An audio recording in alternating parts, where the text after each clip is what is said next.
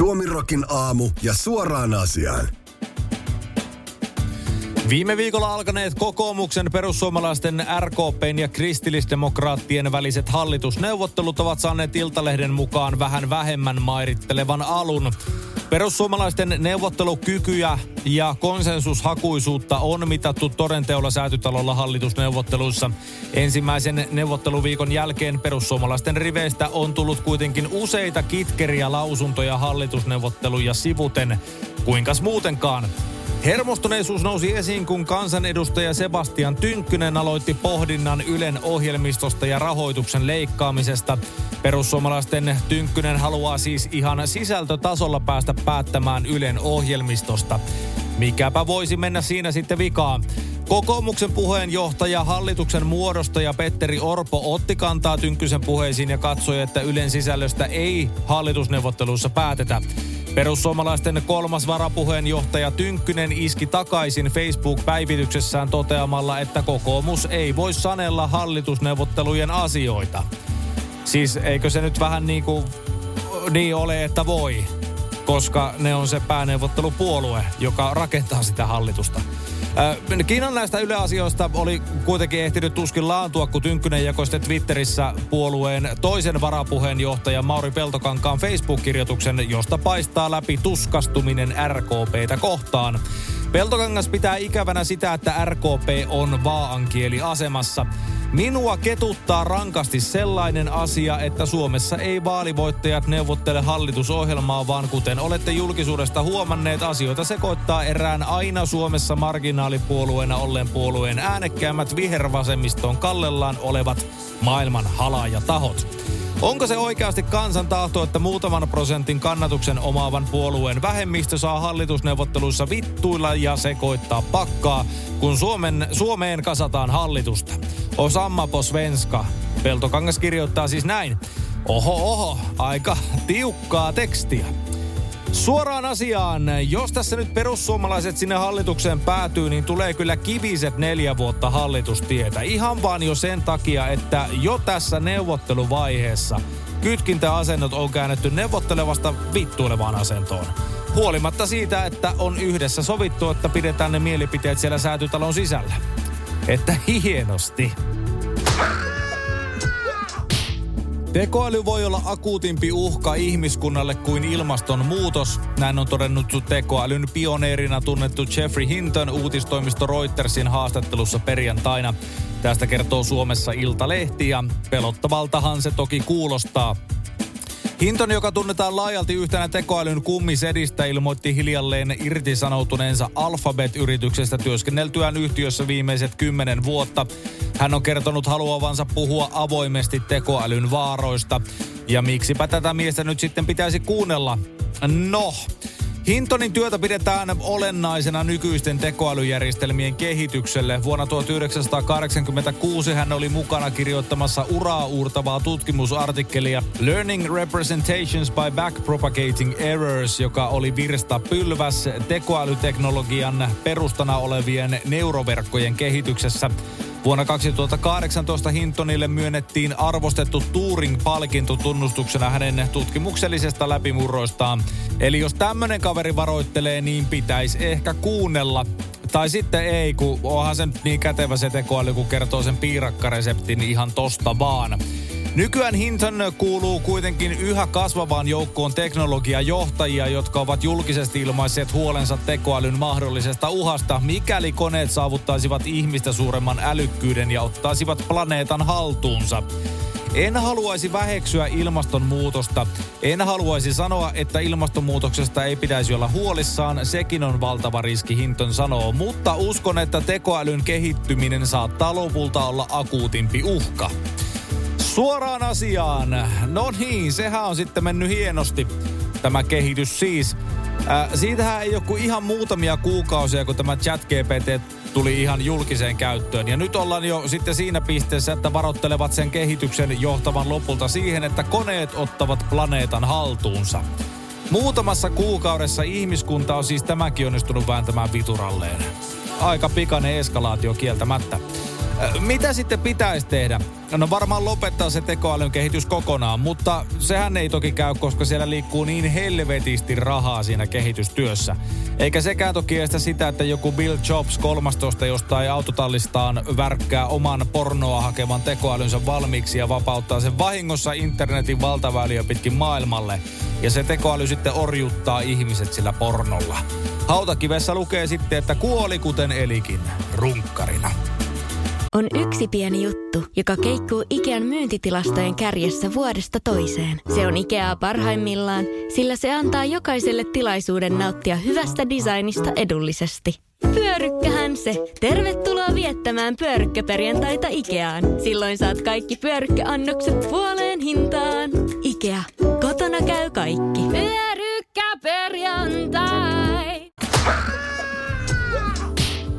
Säätytalolla ei neuvotella hallitusta kasaan limonaadien voimalla. Kokoomuslähteestä kerrottiin Iltasanomille tiistaina, että Säätytalolta on poistettu limukaapit kokonaan. Kulukuri on tärkeää, eikä ole irtokarkkia tarjolla. Perustarjoilulla mennään, eli ruuat ja kahvit. Iltasanomille kerrotaan, että kun säätytalolle sijoitetut limukaapit havaittiin päivän päätteeksi, niin niistä päätettiin luopua. Ainakin yksi poikkeus säätytalolle kuitenkin jäi. Mediatilasta löytyy nimittäin yhä limukaappi. Hallituksen muodostaja Petteri Orpo vahvisti Iltasanomille limukaappien poistamisen tiistaina.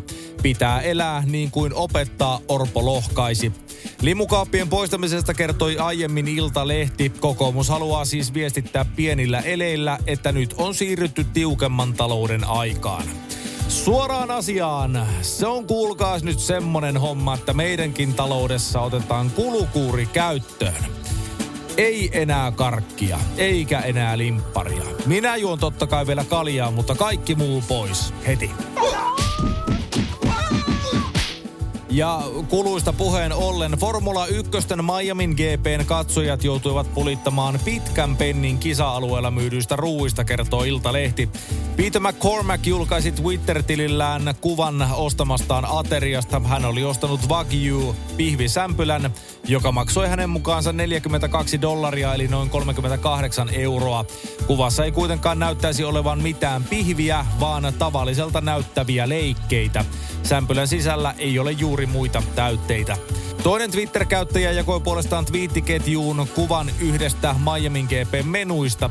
Sen mukaan vesimeloni tomatillo salaatti olisi maksanut rata-alueella peräti 250 dollaria. Sen lisäksi hummerirullien ja hummerikakkujen hinnat olisivat olleet 450 dollaria sekä katkarapu kokteilin hinta 500 dollaria.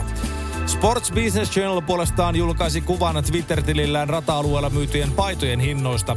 Toimittaja Joe Pompli Nanon ottaman kuvan perusteella GP-viikonlopun yhteydessä myytiin kauluspaitoja 300 dollarilla, teepaitoja 110 dollarilla ja hattuja 90.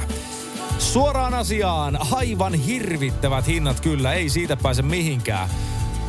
250 siis salaatista. Eikö tästä voisi tosin ottaa niihin hallitusneuvotteluihinkin vähän mallia. Kourallinen irtokarkke ja 50 limpparit satasen ja Suomi nousuun.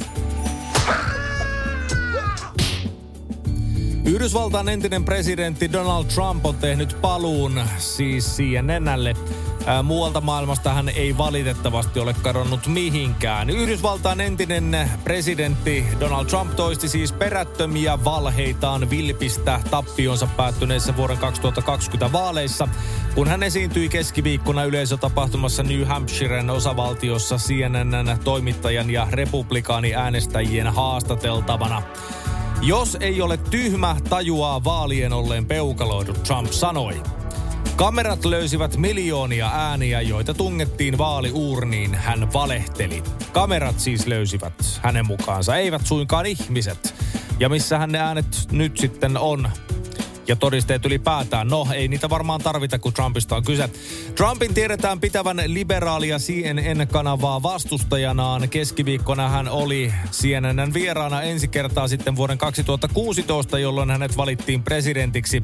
Silloinhan Trump siis haukkui tämän uutistoimiston valeuutisiksi mistä tämä kuuluisa fake news jäi sitten elämään. Ja Trump näyttää nyt siis kurottavan konservatiivisten kaapelikanavien ulkopuolelle vedotakseen keskikentän äänestäjiin tiellä kohti syksyn 2024 pressavaaleja. Keskustelua vetänyt toimittaja Kaitlan Collins yritti sitkeästi oikoa Trumpin jatkuvaa vääristelyä ja valehtelua, mutta entinen presidentti oli energisessä vireessä ja pauhasi menemään välittämättä juuri toimittajan huomioista. Kerran hän näytti menettävän jopa hermonsa Collinsin vastalauseisiin ja kutsui tätä ilkeäksi ihmiseksi. Ja yleisö hurrasi. Trump pröystäili pystyvänsä lopettamaan sodan Ukrainassa vuorokaudessa, jos hänet valitaan presidentiksi. Hän myös ennakoi aikovansa armahtaa suuren osan kongressitalon valtauksesta tuomituista kannattajistaan. Hän ei suostunut ottamaan kantaa yksittäistapauksiin, kuten äärioikeistolaisen Proud Boys-ryhmän johtohahmojen vankeusrangaistuksiin. Tuoreimmasta tuomiostaan miljoona korvauksista kysyttäessä Trump puolestaan väitti, ettei ole koskaan tavannutkaan hänet oikeuteen haastanutta toimittaja E. Jean Carrollia ja kutsui tätä sekopääksi eli whack jobiksi. Suoraan asiaan. On se kyllä uskomaton mies, kunnon könsikäs, suorastaan jumalainen hahmo. Pystyisi siis lopettamaan Ukrainan sodan ja vapauttamaan maanpetoksesta vangitut kannattajansa tosta vaan. Huh huh. Tässä täytyy olla käytössä kyllä jokin todella näppärä ja legendaarinen ranneliike. Yhdysvallat tuo märäntyneen politiikan ja lahjusten kehto. Paikka, jossa kongressiin pyritään ainoastaan rikastuakseen ja käyttääkseen valtaa väärin. Tai ainakin jotkut pyrkivät, niin kuin esimerkiksi STTn uutisoinnin mukaan äh, republikaanien kongressiedustaja George Santos, jota syytetään lukuisista rikoksista, muun muassa petoksesta ja rahanpesusta. Keskiviikkona 13 liittovaltion tason syytettä saanut republikaanien kongressiedustaja George Santos on kutsunut CNN mukaan saamiaan syytteitä noita vainoksi. Santos puhui medialle poistuessaan oikeustalolta New Yorkissa. Santos kiisti oikeudessa syytteet, kuinkas muutenkaan. Hän on myös ilmoittanut, ettei aio jättää paikkaansa edustajain huoneessa. Santos on valittu edustajan huoneeseen New Yorkin osavaltiosta. Hän aikoo pyrkiä jatkokaudelle. Onnea siihen pyrkimykseen siis. Paikkansa uusimismahdollisuuksiin hän ei ottanut kantaa. Se ei ole minusta kiinni. Vaalit ovat hyvin konstikkaat, se riippuu äänestäjistä. Luotan, että he päättävät, mikä on parasta, Santos sanoi CNN mukaan. No, jos tässä nyt sitä kansakunnan parasta haetaan, niin Jenkkien viimeaikaisten vaalitulosten perusteella kaveri menee kyllä aivan heittämällä läpi. Yhdysvaltain presidentti Joe Biden ei suostunut kommentoimaan, pitäisikö Santos erottaa kongressista. On kongressin asia päättää siitä, Biden tokaisi. Edustajan huoneen puhemies, republikaani Kevin McCarthy sanoi aiemmin CNNlle, että hän tukee Santosia eikä vaadi tätä eroamaan. Eipä tietenkään. Ja tämä siis siitä huolimatta, että Yhdysvaltain oikeusministeriön mukaan Santosia vastaan on nostettu syytteet muun muassa petoksista, rahanpesusta ja julkisten varojen varastamisesta. Lisäksi häntä vastaan on nostettu kaksi syytettä väärien lausuntojen antamisesta edustajan huoneelle. Suoraan asiaan. Mä oon tässä vuosien varrella monesti miettinyt omia uravalintoja. Ihan tälleen siis rahojen tienaamisen kautta. Ei tässä radiohommassa nyt ainakaan rikastumaan pääse. Mutta miettinyt siis, että missä ammatissa sitä voisi kaikista pienimmällä riskillä tienata ihan mukavasti mynttiä. Niin näköjään se jokin on sitten yhdysvaltalainen poliitikko. Toki tällaisista rajuistakin rikoksista siis syytteeseen joutuu, mutta työpaikka säilyy siitä huolimatta. Ja jos menee vankilaan, niin istuu sen muutaman vuoden kaku ja palaa sieltä sitten taas politiikkaan vapaana ja rikkaana miehenä. Suomi rokin aamuja keskelle köljä. Ja ehkä vähän siihen siivuunkin pikkasen.